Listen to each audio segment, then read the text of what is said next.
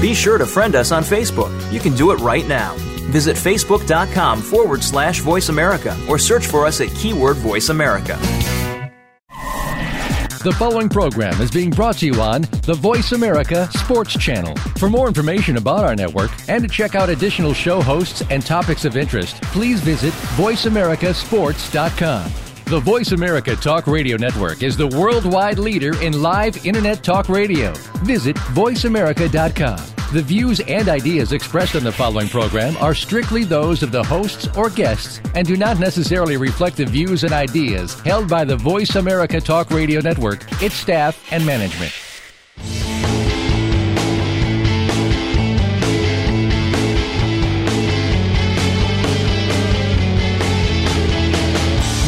There's a strong link between sports and medicine. If you're not at the top of your medical game, you can't play well, or you just can't play. Welcome to Bruce the Sports Doc with medical expert Doctor Bruce Grossinger. This program looks at advances and breakthroughs in medicine and how it relates to sports. Plus, you'll receive preventative tips and analysis of sports injuries this week.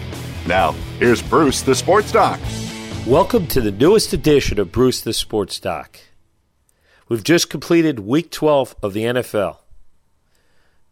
On today's show, we're going to lead off talking about some recent hits and concussion information, and we're going to have a breakdown by Spencer the Wizard on the N F L around the league, Week twelve. We're also going to replay a segment, an interview with two Super Bowl champion wide receivers from the New York Giants. Without any further ado, let's get rolling. The New York Giants just got blitzkrieged on Monday Night Football in the Dome by the New Orleans Saints. What was noteworthy was one particular play in the fourth quarter. Perhaps out of frustration, Kenny Phillips speared Jimmy Graham in the head. That is, another player had uh, grabbed Graham, and Kenny Phillips launched himself helmet to helmet, and when you saw Graham down on the ground, his back was arched. Watching with Spencer the Wizard, he noted that he's surprised that Graham's head didn't fly off his, his neck. That's how severe this hit was. Kenny Phillips was fined twenty thousand dollars for a hit earlier on Zach Miller of the Seattle Seahawks. So you can only imagine whether there will be a bigger fine or perhaps a multi-game suspension for Kenny Phillips. It's an appropriate launch point to talk about a concussion update. Firstly, a concussion means a transient, diminished central nervous system activity. And this can be seen in the field of sports. It can be seen on the military battlefield. It could also be seen on the highways around the United States. The key thing is motion, where the brain is actually thrust forward and backward, which we call coup, counter coup. And the part of the skull inside, which is closest to the brain, is are called the petrous ridges. And the temporal lobes get thrust against the bone. And likewise, the frontal portions of the brain are very vulnerable to trauma. So let's look at concussion, and then we'll try to go back to the anatomy and try to explain what happens and why it happens.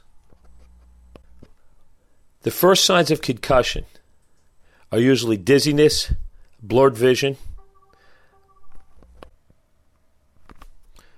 Other signs involve direct functions of the temporal lobe. That is anxiety, depression, even psychosis, and memory loss, trouble concentrating, and reduced reaction time. This can be particularly devastating if a player tries to prematurely return to the field of play, regardless of the sport. With reduced reaction time, the player would be vulnerable to a second hit and what's known as the second impact syndrome. This is a devastating situation where a patient's brain actually begins to leak electrolytes, and the blood vessels become pressurized, and there's a tendency for rupture of the blood vessels. Uh, rupture of blood within the brain obviously extends beyond the diagnosis of concussion into intracerebral hemorrhage. So let's quickly break down the types of bleeds. One is, if there's a bleed within the brain substance itself, it can be called a contusion, a cerebral contusion. If there's a rupture of one of the blood vessels outside of the brain, this is called a subdural hematoma. And if there's a rupture of the blood vessels and essentially blood is dumped into the spinal fluid, into the ventricular system, this is called a subarachnoid hemorrhage. This underscores the importance of athletes being taken out of the field of play as soon as a concussion is recognized. The N F L has instituted a policy where sideline testing is noted, and when patients have been diagnosed with a concussion, they are pre- they are restricted from returning back to the field of play until they are symptom-free of concussion and until they're cleared by a licensed board-certified neurologist, such as your trusted host. That would be me, Bruce the Sports Doc. So how do we treat patients who suffer concussions? Number one, they must be taken out of the field of play. Number two, their brain must be allowed to rest. Typically, go back into the locker room, let them lie in a dark area, and most importantly, make sure there's restoration of sleep. Many patients with concussion have their reticular activating system, which is part of the brainstem, malfunctions, probably due to the associate, association areas within the brain. So that is during the day, they're extremely fatigued and hypersomnolent, and at night, they have trouble initiating sleep. So as a neurologist who actively treats concussions, what are the types of medications we use to treat patients with concussions? Number one, we use sleep aids. We could use a mild benzodiazepine, a Valium-like drug like clonazepam or Ativan or even Restoril. Or we could use a drug called Ambien, which is known as Zolpidem, or Lunesta. And therefore, the patient should be allowed to get sleep. And further, the patient should rest their brain. A lot of young athletes are in the habit of using the electronic devices. We're talking about the cell phone with texting, voicemail, conferencing, and also just general use of the computer. And when patients are being treated for concussion, they should rest the brain, close down and shut down the computers and the cell phones, be allowed to resume normal sleep patterns. And for those in high school and in college, it's often required that they take time off from academics. Now, it's a difficult situation here because there's pressure from the team to get them back to the field of play. There's also academic pressure, whether they're in high school or college. But it's very important for the treating physician, the neurologist, the sports medicine doctor, to basically become actively involved to deal with school administrators, coaches, teachers, and there's often a need to um, to have them take off from their classes, possibly have a sabbatical, and at times have limited homebound instruction. To have to study and look at keyboards and, and read textbooks is particularly difficult in the setting of concussion.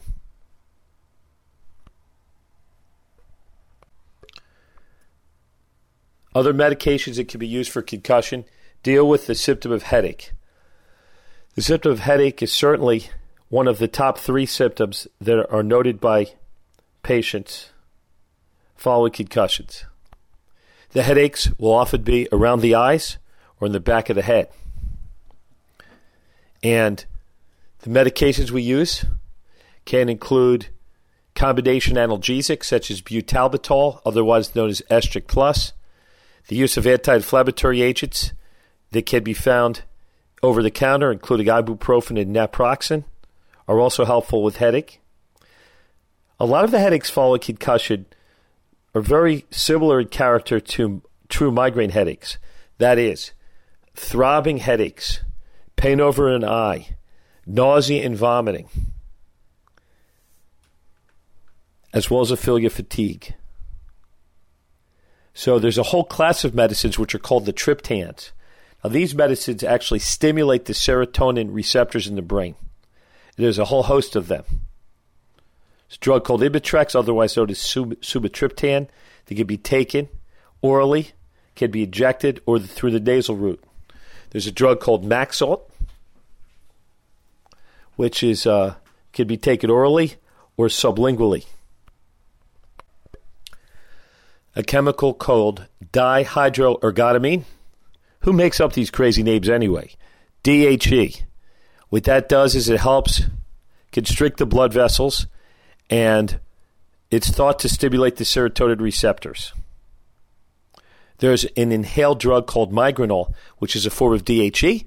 D H E can also be injected, and in certain settings for patients with intractable headaches, D H E can actually be given in a very low concentration through an intravenous in order to abort a uh, protracted headache which has a migrainous character. Finally, we have testing, various types of examinations clinically, and one which is most embraced nationally is called impact testing, developed by Doctor Mickey Collins and associates at the University of Pittsburgh. The nice thing about impact testing is that most teams nationwide offer a baseline, high school, college, pros, and that way after a concussion, we as doctors might check the patient every two weeks with an impact test. And the impact test will check how they react to visual cues, verbal cues, reaction time, and motor speed. And it's a twenty to thirty minute test. It also is offered in up to seventy different languages. So the impact test, we wait for the patient to be symptom-free. We wait for their impact test to return to baseline or near baseline. We palliate the symptoms of concussion, and eventually the patients are able to return to some exertion, some training, some aerobic activity, and eventually segue back to their respective sports. Please stay tuned. We have three more segments of Bruce the Sports Doc. We'll be back in three.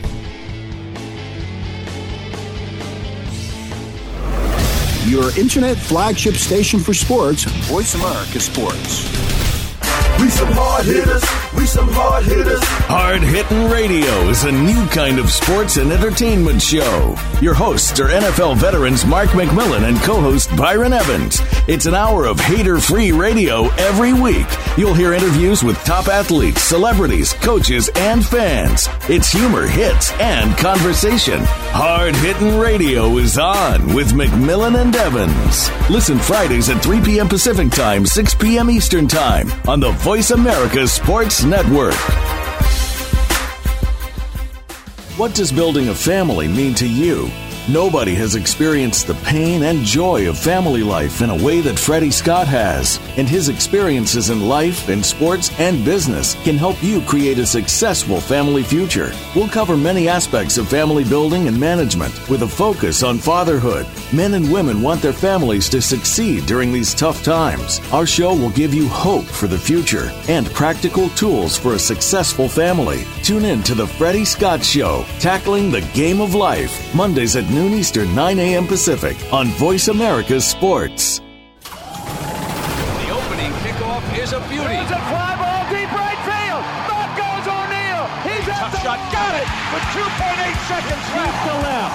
I don't care where they put him. This one is out of here. From high school to the pros, we, we cover everything. Cover everything. Let your voice be heard. Voice America Sports.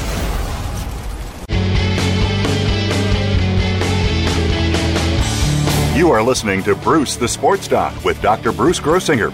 If you have a question or comment about today's program, please call in at one eight eight eight, three four six, nine one four four. That's one eight eight eight, three four six, nine one four four. Or send an email to bruce at bruce the sports doc dot com. Now, back to the show. Welcome to the second segment of Bruce the Sports Doc. We're here with our guest analyst, Spencer the Wizard, and we're going to break down Week twelve in the N F L. Being a sports medicine doctor, I find myself baffled by the incredible number of injuries this year. Particularly stricken are the Texans. They lost Schaub earlier to a Liz Frank injury in the foot. Now, the, the, the we talked about Liz Frank injuries earlier on in the season, and this is the kind of injury you just wait a few weeks and hope that things get better, and they usually don't. And unfortunately, Schaub will require surgery to repair this. One of the most unlucky players, and at times unskillful and unmotivated, would have to be Matt Leinart. He played his last game in two thousand nine. Finally gets his chance to start for the Texans. And what happens? He fractures his left collarbone. That's also called the clavicle. There are many different types of fractured clavicles, many of which are non-displaced and which heal on their own simply by wearing a splint. If you look at Matt Leinart, otherwise known as Lefty, you can see the dejected look on his face following this bad injury and the why me expression, which certainly leads us to conclude that his season is over. And unfortunately, while I've been scouring the wire to actually I was actually looking for x-rays, but I think uh, I'm not going to see him. To actually hear a description of the fracture, it sounds to me like this is a complicated fracture, a comminuted fracture, one which will require surgery to stabilize the collarbone and which will herald the end of the Matt Leinart era in Texas, for the Texans at least until next year. While we're on this subject, there's a whole host of different quarterbacks coming out of the woodwork, names you haven't heard. Brody Croyle, Jeff Garcia, who last led the Eagles to six consecutive victories, seemingly decades ago, but his name's being mentioned, and Trent Edwards. And they actually all tried out last Tuesday. And Gary Kubiak, as always, as the coaches are, is keeping things close to the vest. And, of course, there's talk about the ageless wonder, Brett Favre, coming out of retirement. Yet again, warming up with the high school kids in Hattiesburg, Mississippi. A good segue t- to bring in our guest analyst, Spencer Grossinger. And Spencer, number one, why don't you talk about the Texans quarterback situation and who you think will emerge among this class of rejected rejects? Well, I don't know if Brett Favre is a rejected reject, maybe recently by the by by um, fans on Twitter. Um, but I, I love the I love the slogan. I'm warming up with the kids in Hattiesburg. Um, he has been a superstar lately with the with the uh, play sixty movement with the kids. Um, um, right now, Houston is just looking for anybody to come off the street. Heck, even I could come off the street maybe and play the quarterback for Houston. I played some flag football back in the day. Um, but really, on a sad on a sad note, um, I really feel bad for Matt Leinart. I mean, he patiently waited his time. He matured in Houston. Um, and then he really got his chance, and he had Arian Foster, Andre Johnson. He had a pair um, of tight ends in Dressen and, and Owen Daniels. And um, this team, with their defense this year, even without Mario Williams, has the talent to maybe go to the A F C title game and maybe go to the second, go to the divisional round of the playoffs. And I believe Matt Leinart, you know, could be a solid, efficient quarterback. He doesn't have a huge arm.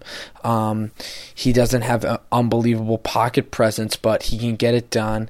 And if he, you know, if he if he kept on improving his accuracy, I think he's always been an accurate quarterback. That that's always what he was um, known for. He could have led this team, so it's very sad. Um, I've always been a big guy, actually. Not a lot of people have heard of him, but um, I, I followed the Jets a lot, and um, I followed Oregon football and Kellen Clemens, who came out of Oregon. just has a huge arm, and I've always loved Kellen Clemens. He's always such a chill dude, and, you know, he's one of my favorite quarterbacks, and, um, you know, it's nice to see him emerging on the scene, and it could be his shot. You know, I know they got T J Yates there, who's a rookie from North Carolina, but seriously, Kellen Clemens is an experienced quarterback. He should get in there and try to own the job. You know, I've always thought Kellen could be a successful quarterback, but his attitude, I just think he needs to get really competitive, you know. He really needs to say, um, you know, this is my best opportunity I'll ever have in the N F L to lead a team, and he should get out there because this is really his only shot to make a career in the N F L, and I believe he actually, if he worked hard enough and actually wanted it enough, he could have the tools, because being a backup quarterback is a lot of fun, but Kellen, he's got to look, look at himself in the mirror and say, hey, um, you know, no one's really emerging, you know, I could step up here, and, uh, you know, it could be my time. Well, certainly, as is our custom, we award the Bonehead of the Week Award to defensive tackle Suh of the Detroit Lions. And his first name is? Ndamukong. Try to say that while you're whistling and eating crackers. Well, in any event, Suh certainly is is getting the uh, the award this week because if you recall the background is he has been cited as the dirtiest player in the league before this week. He actually reached out and had a meeting with Roger Goodell in order to actually determine the the, the, the way to uh, to be to show good sportsmanship. And this year, and this week actually, he uh, he had a, he he did a maneuver, a stomp maneuver, and uh, stomped right on his arm. He stomped right on the the player's arm on national T V, and then he essentially lied about it and said it said that he was just he was just pushing himself off the field. Yeah. Right. I mean, when when I like when I fall down, usually like if my, if me and Bruce the Sports Doc are wrestling to get up, usually um, I usually push um, Bruce the Sports Doc's head into the ground twice, and then I'll just step on his arm, and I'll just say, um, you know, I was just trying to, you know, just um get up, you know, uh, uh you know, I was just trying to get up, and it accidentally his arm happened to be right there, and I happened to squash his arm, and I just happened to take my hand and squash his helmet twice against the ground. So, you know, um, you know, it was just an unfortunate event, but I didn't mean to do it or anything. Um, so, Ndamukong Suh, come on, on Thanksgiving Day, man. Is that a way to represent America and football on Thanksgiving in front of all the kids that are watching and in front of the Thanksgiving Day audience? Come on, Ndamukong, grow up. You're a great N F L player, man. Don't waste his potential. So certainly he gets the award for biggest turkey on Thanksgiving. And I'm predicting at least a two-game suspension and a nice whopping fine, uh, probably in the neighborhood of fifty thousand dollars. Obviously, the guy is well paid, and uh, there's just no reason for that. The Lions are having a great year. They could ill afford to lose him, a great defensive tackle. But obviously for the Saints game next week. He might get suspended also for next week's game versus New Orleans, which is crucial for their season. Well, guess what? He's going to be suspended for at least two games, not only the New Orleans game, but the guy's definitely got some anger management issues. And, uh, you know, so that that's certainly something when we when we look at the uh, across the league, that, that's something that sticks out. Another, of course, is what we call the headline for today, which is Tebowed again. It's unbelievable. The Tim Tebow and his team, the Denver Broncos, every week finds a different way to win. This time in overtime. Tebow was primarily a running quarterback, but had a very efficient offense, and the defense led by former Eagle great Brian Dawkins, as they tend to be, um, won another game. And it's just amazing how this the Tebow Express keeps rolling. Also, headlines about John Elway, who, of course, is the president of the club, earlier before this game commenting on how he is not sure that a starting quarterback has emerged. That is, he's he was alluding to the fact that Tim Tebow wasn't displaying enough, uh, I won't say attributes, but, but wasn't throwing the ball enough or didn't have enough efficiency yeah. to be considered a, a long-term quarterback for the Broncos. And Elway was very surprised by the reaction to that negative comment. I think that Elway should be aware of the incredible support that Tebow is getting nationally. He is a Rudy. He is your underdog. He is a nice, a nice guy. He's not shooting himself or other people. He's not beating up anybody. And essentially, he's the all-American boy. He's Gibber Fredette in a football helmet. And, of course, Spencer the Wizard's favorite player in the N F L. Tell us a little bit about Tebow Mania. Well, Tim Tebow, he's just he's just one of the most unique characters the, the game has ever seen. Um, a great story is before the game, you know, Tebow, um, he he's just more than just a, just an all-American player. I mean, he represents. Um, what you know, he represents the role model and what young kids should inspire to be when they grow up, and he is the true role model for me and other kids in America. Um, he did quote the um, the Psalms of the Bible bef- on Saturday. He stood up in front of his team and gave this quote: "Iron can sharpen iron, and man can sharpen men," um, meaning that we in this locker room in Denver can can make each other better and can pick each other up. And you know, um, Tebow um, has been playing decently as a quarterback, and that's even being generous because Elway was right about his criticism. His third down numbers are not great. His passing efficiency isn't great. But now with this offense, you know, it's hard to get into a rhythm when you're running, you know, the Wildcat and when you're, you know, running really an option offense in the N F L. But their running game has really gone well. Um, and he's really inspired his defense, and everyone loves playing with Tebow, and that my number again is five and one. And if you win in the N F L as an owner, that's your ma- that's your goal, is to win in the N F L. Who cares how you do it? Stay tuned for the third segment of Bruce the Sports Doc. We will also discuss the Cold Turkey of the Week award, or we say Cold Turkey of the Week. A guy with the name Stevie Johnson, who himself distinguished himself with respect to uh, unprofessional activities and also unclutch drops at the end of a game. So enjoy the timeout, get a snack, but join us back here at Bruce the Sports Doc in three minutes.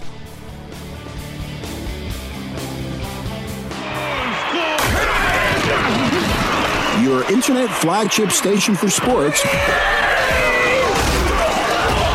America Sports. What if there was a program that brought the best in sports and the best of entertainment together in one place? It can be done, and Darnell Autry proves it every week on Outside the Spotlight. In this program, athletes and artists come together to share their success stories, hobbies, professional projects, and more that will interest not only the sports fan, but fans of entertainment and other human interest stories. If you have something you want to ask your favorite athlete or entertainer, listen for Outside the Spotlight, Fridays at five p.m. Pacific, eight p.m. Eastern, on Voice America Sports. Play ball. If you're looking to talk baseball, even in the offseason, look no further than the King's Corner, Talking Baseball, with former World Series champion Jim Leyritz. Jim's known for a rather controversial stance during his show. He's brutally honest and ready to talk with current and former players, owners, and other key figures to bring you baseball from an insider's view. You won't want to miss a single episode. The King's Corner, Talking Baseball with Jim Leyritz is heard every Friday at noon Eastern, nine a.m. Pacific on the Voice America Sports Channel. The fans now have a voice to speak their mind. No holds barred. They need to bench his ass and then move on. I just, I just think that the coach made a mistake. All crazy. N F L, M L B, N B A, N H L. Speak up. Speak up. Or forever hold your mouth. We ain't playing around here. Voice America Sports.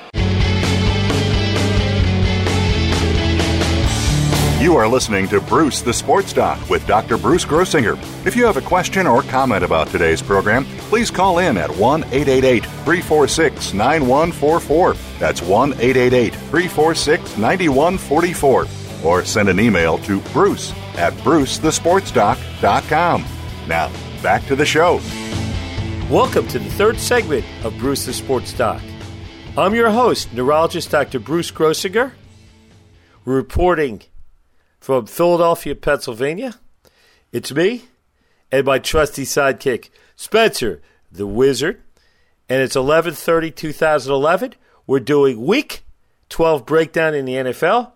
We talked about Ndamukong, can't say his name, Suh, and his very smart stomping play, which should have been reserved for professional wrestling.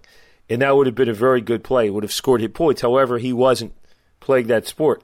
Again, we have Stevie Johnson, who is somehow possessed to reenact Plaxico Burress' self-inflicted gunshot in the end zone, and also a, a plane crashing to the turf, perhaps reenacting nine eleven.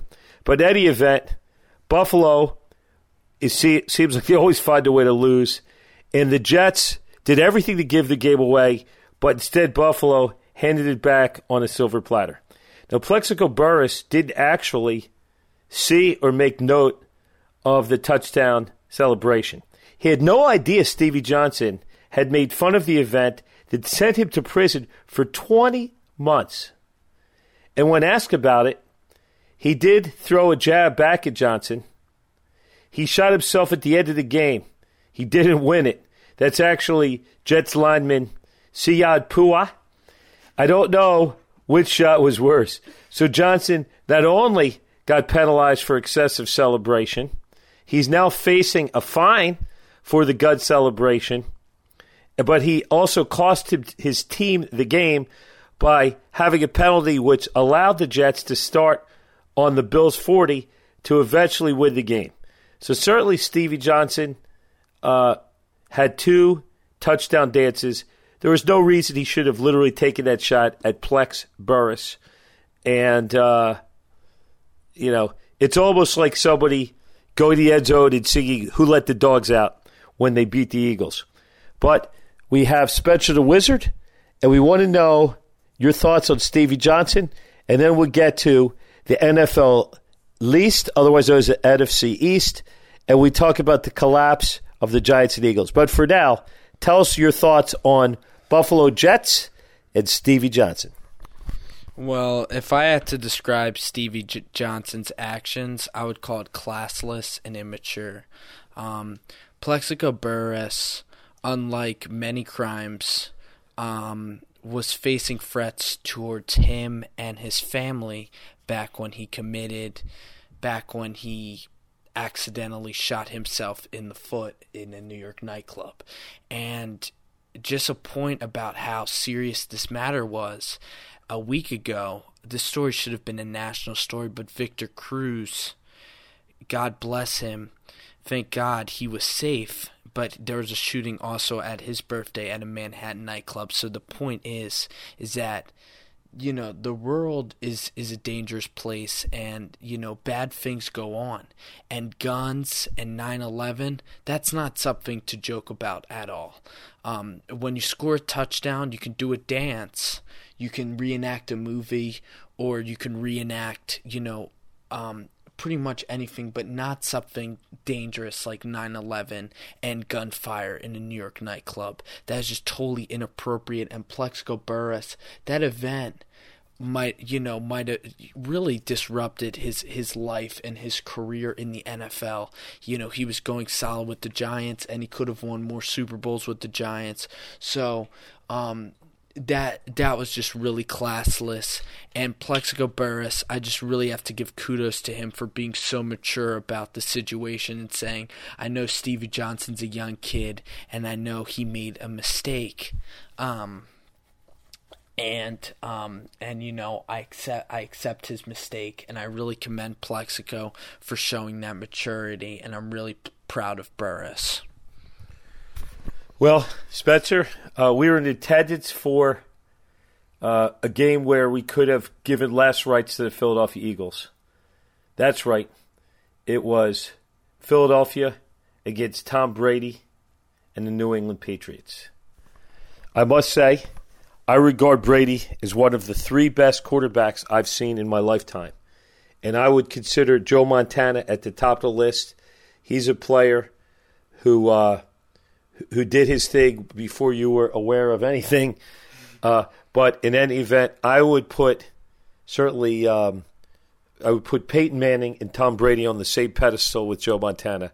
And what I saw the other day in a thirty-eight to twenty game, which was not as close as this score would indicate. There was a meaningless touchdown at the end of the game for the Eagles. And frankly, Belichick took his foot off the gas in the second half completely. I think Belichick has respect for Andy Reid, and they were able to put a quick thirty-eight points on the board, completely dissecting the Eagles' hapless wide nine defense. Philadelphia countered with Vince Young.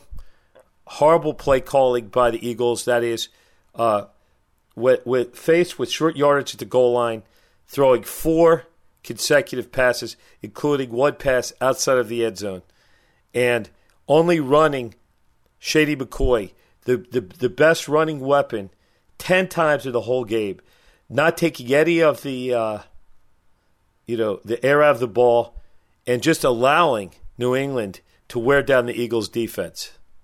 And it was just a pitiful showing. The Eagles have lost nine out of ten games at home. And certainly this this cub reporter here at Bruce the Sports Doc was definitely one of the many people in the middle of the third quarter with the Fire Andy theme. Fire Andy. You heard it on two successive occasions. And the only thing that Jeffrey Lurie is going to understand is the feeling of apathy and the sound of lost money in the coffers. And when essentially by the end of the third quarter, the stadium had emptied and everybody was in their car, that feeling of, ap- of apathy, I believe that the last two home games against the Jets and the Redskins will also be a death knell. I don't know anybody who's going to brave the cold on New Year's Day to, to watch the Redskins play the Eagles in a completely meaningless game. So certainly uh, it should be the end of the Reid era. This reminds me very much like the end of the Rich Kotite era and the Ray Rhodes era, where the team has completely quit. And I believe really after thirteen years, uh, in fairness to Andy Reid, he's been the uh, the most winning coach the Eagles have had, which is um, it's a fairly losing organization. But in any event, everybody Reid doesn't have any more tricks. If you look at him, he's a beaten man. He he, uh, you know the other the other teams have figured him out. And certain tragic flaws.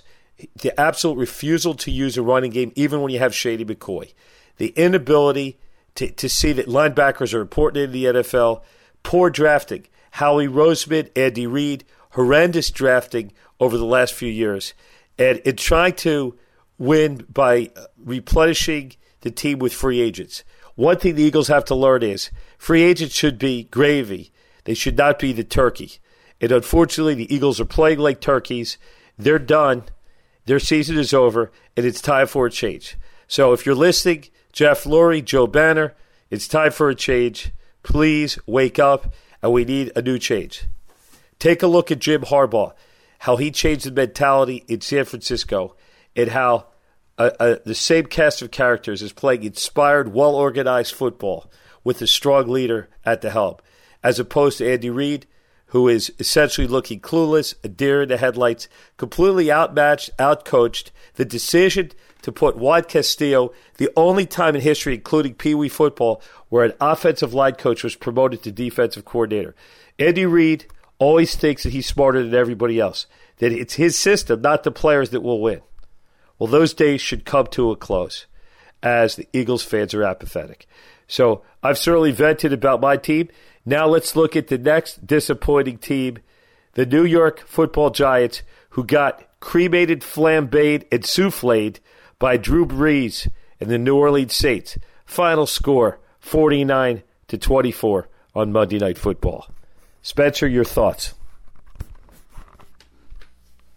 Um, just just a very disappointing game for the uh, for the Giants here.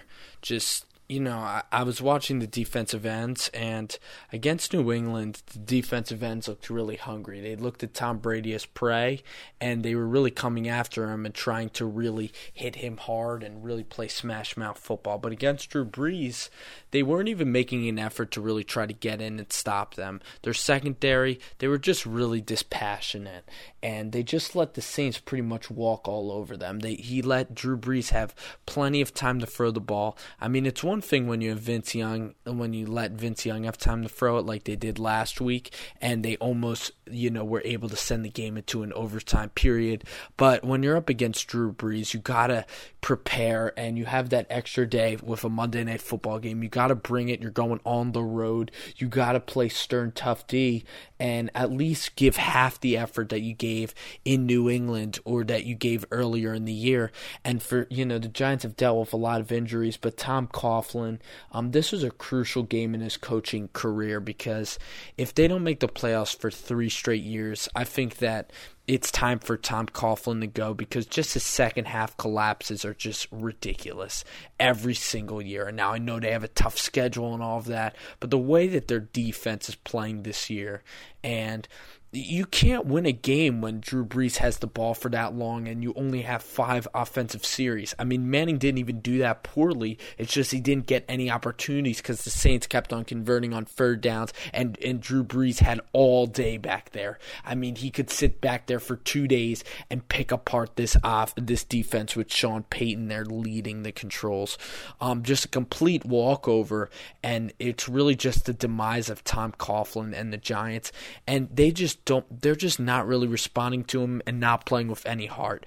And next week's game versus Aaron Rodgers could be ugly unless they somehow find that hunger, because the D linemen, even when they got close to Drew Brees, they barely put their paws on him. They just didn't look like they wanted to get dirty today, and as an N F L fan of the Giants, it was just very disappointing to see. When we look at around the league after week twelve, I'm really struck by how many really bad teams there are in the league.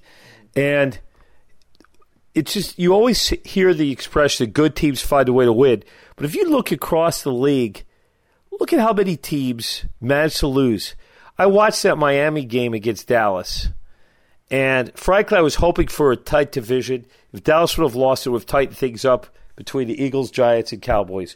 And I looked at Miami. What did they have to do? They had to have one stop in the last series of downs. But instead, they couldn't do it. And Dallas kicks a field goal to win the game by a point. The Dolphins, again, find a way to lose. So let's look across. We can look at some teams that are just flat-out terrible. Jacksonville, losing to Houston. Again, scoring thirteen points. The Bills, we already talked about, had the lead. The Jets looked dead in the water. Stevie Johnson managed to single-handedly lose that game. Saint Louis, what can you say about them? Losing to the Arizona Cardinals, a very difficult feat for anybody. And, of course, looking at the Andrew Luck sweepstakes, far in the lead is the Indianapolis Colts, who minus one Peyton Manning seem to be on a, uh, a track, a spiral track for a winless season. You can look at the Cleveland Browns. I think that's enough said about them. And, of course, the hapless Minnesota Vikings. What a bad team. Seattle, losing at home to the Redskins, traveling across the country. How can you lose to them? Almost impossible. Also, looking across, more bad teams. The Kansas City Chiefs certainly in there for the toilet bowl, scoring a, a very proud nine points at home. And the Steelers somehow finding a way to win again. So, I'm struck by how many bad teams are there in the Andrew Luck sweepstakes, all circling the drain. Tampa Bay losing to Tennessee also. I mean, the Bucs losing to, to, to Tennessee and Matt Hasselbeck and Chris Johnson. You're right, there are so many teams this year in the N F L that, that don't impress you at all. And Um, there's a lot of quarterbacks out this year, um, and you have divisions like the um, N F C East that are not good, and then you have the um, the A F C South. You, you're now going to have a team led by T J Yates and Houston Texans that are uh, that are winning that division. So you're right, there is a lot of poor teams, and there there are very few elite teams that will battle it out, um, you know, this year in the N F L.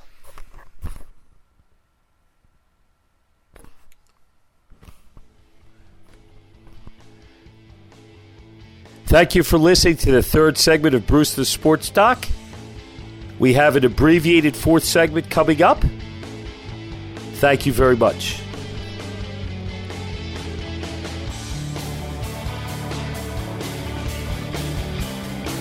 Stay connected. Sign up for our newsletter. Go beyond your favorite Voice America shows. Visit i radio blog dot com.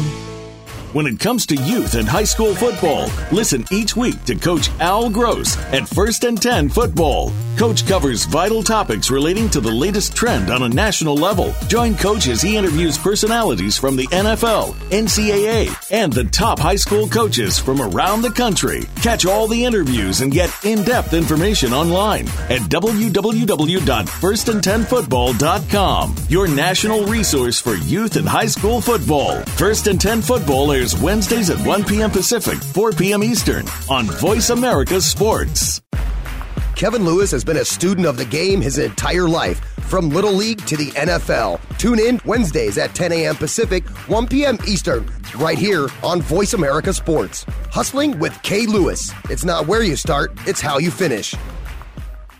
Follow us on Twitter at Voice America T R N. Get the lowdown on guests, new shows, and your favorites. That's Voice America T R N.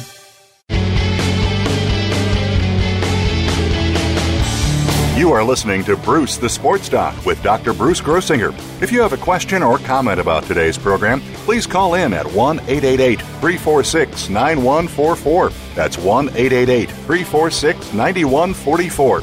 Or send an email to bruce at bruce the sports doc dot com. Now, back to the show. Mark Bavaro has demonstrated through his life a very humble, low-key personality, though many considered Mark Bavaro to be a Hall of Famer. He finished nine N F L seasons with three hundred fifty-one receptions, over four thousand seven hundred yards, and thirty-nine touchdowns. Most importantly, he sports two Super Bowl rings with the New York Giants. His most famous play was called simply The Catch. Monday Night Football, two thousand five, playing against the San Francisco forty-niners. He catches a pass from Phil Simms. It took seven forty-niners defenders to drag him down, including Hall of Famer Ronnie Lott. He dragged some of the players for twenty yards. This inspiring play jump-started the Giants, who would eventually win the Super Bowl against the Denver Broncos.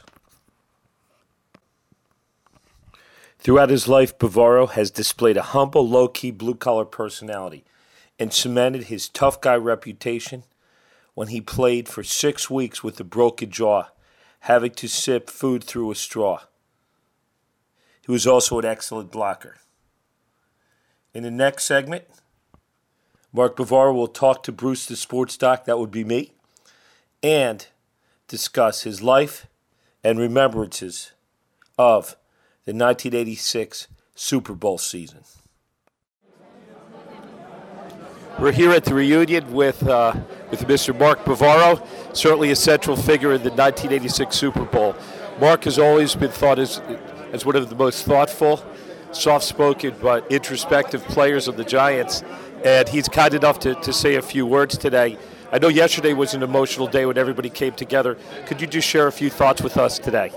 Oh, it was just good to see everybody, and a lot of these guys I haven't seen in twenty-five years, so uh, it was it was just nice all together in one spot, and it seemed like, you know, time really never had passed.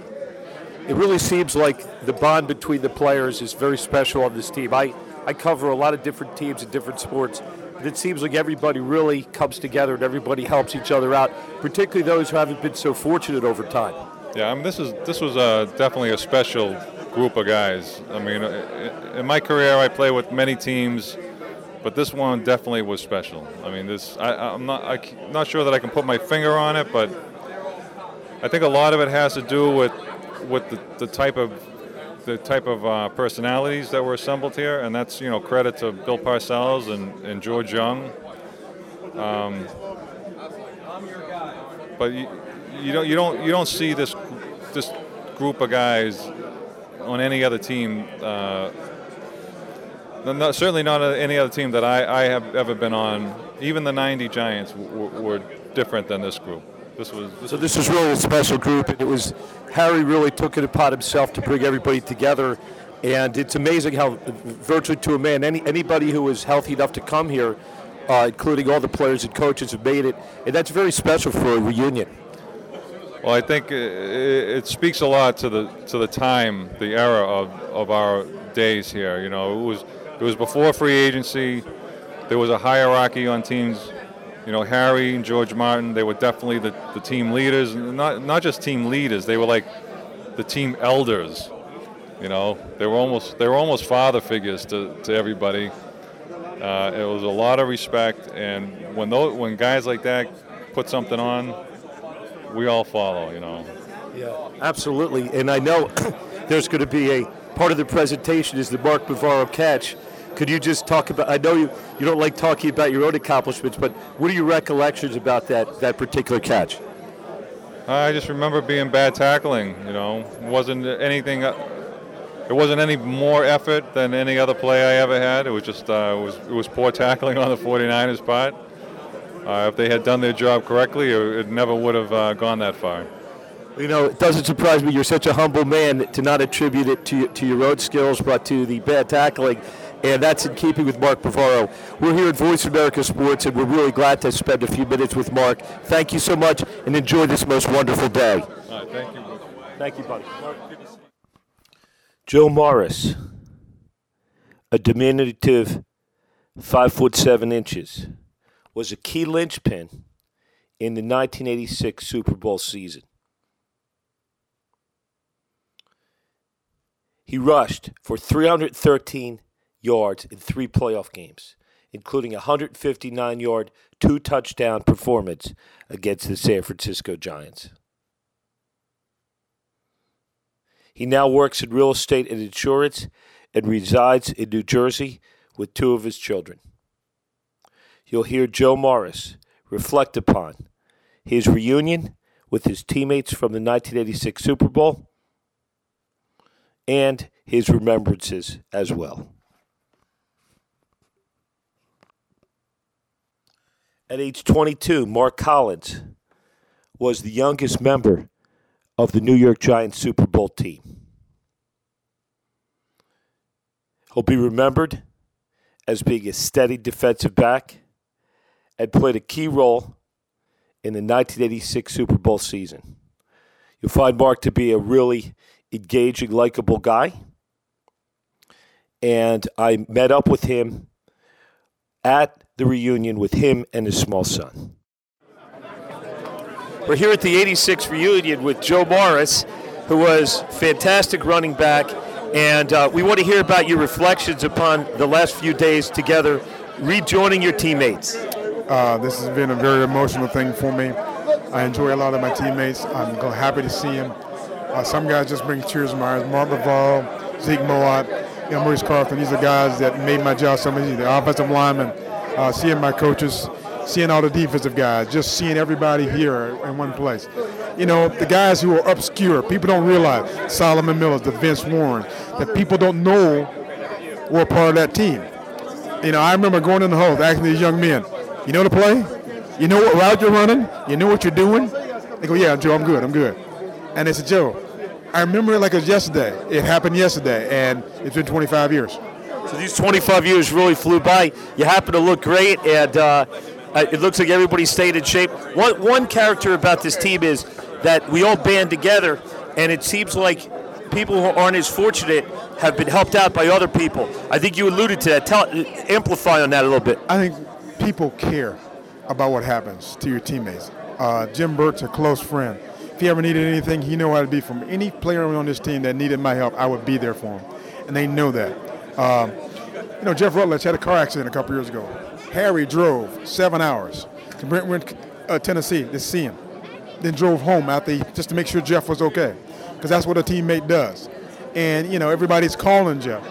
Jeff doesn't remember it, but he knows all his teammates try to reach out and call him. I call them just to say hi, because that's what you do. You make sure your teammates are okay. It's a very special bond. And you know, I think about the game and, and, and, and a big role that Jeff played in. we go in and we're going to run a fake punt, and, and then we throw a flea flicker. That's not Bill Parcells' style. He doesn't gamble like that. But that day he did, because he wanted to win the Super Bowl for us. That's fantastic. So certainly that's one of the remembrances. When the game was over, could you think about what, what it felt like to win the Super Bowl? To win the Super Bowl was probably the greatest athletic achievement I'd ever achieved.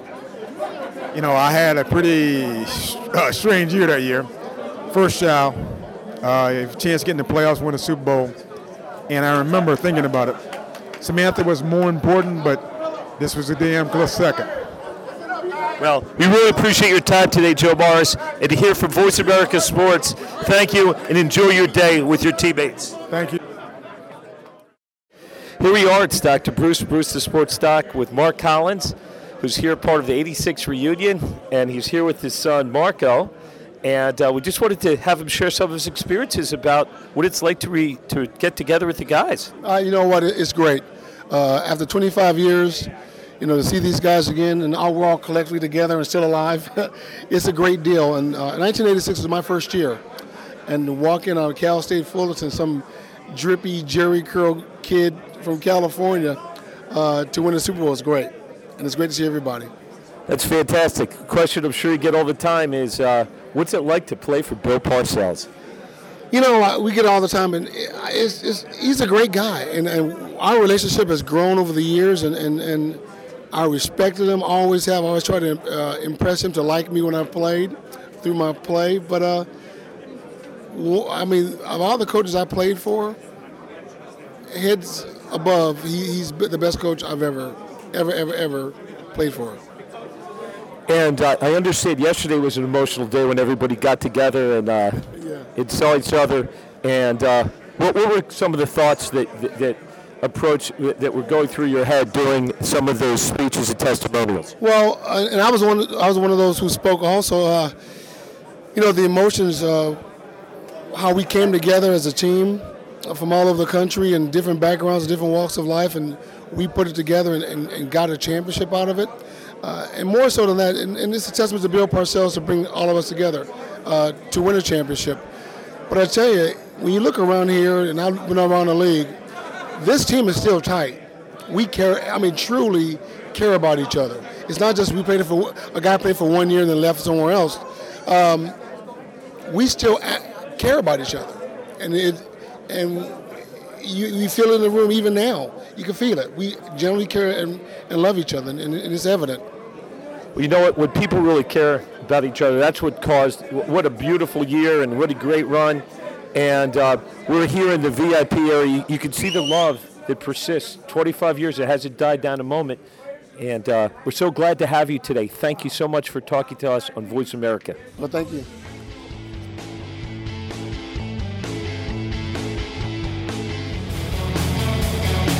Thanks for joining the discussion this week on Bruce the Sports Doc. Tune in next Tuesday at two p.m. Pacific Time, five p.m. Eastern Time for another edition with Doctor Bruce Grossinger on the Voice America Sports Channel. We'll see you then.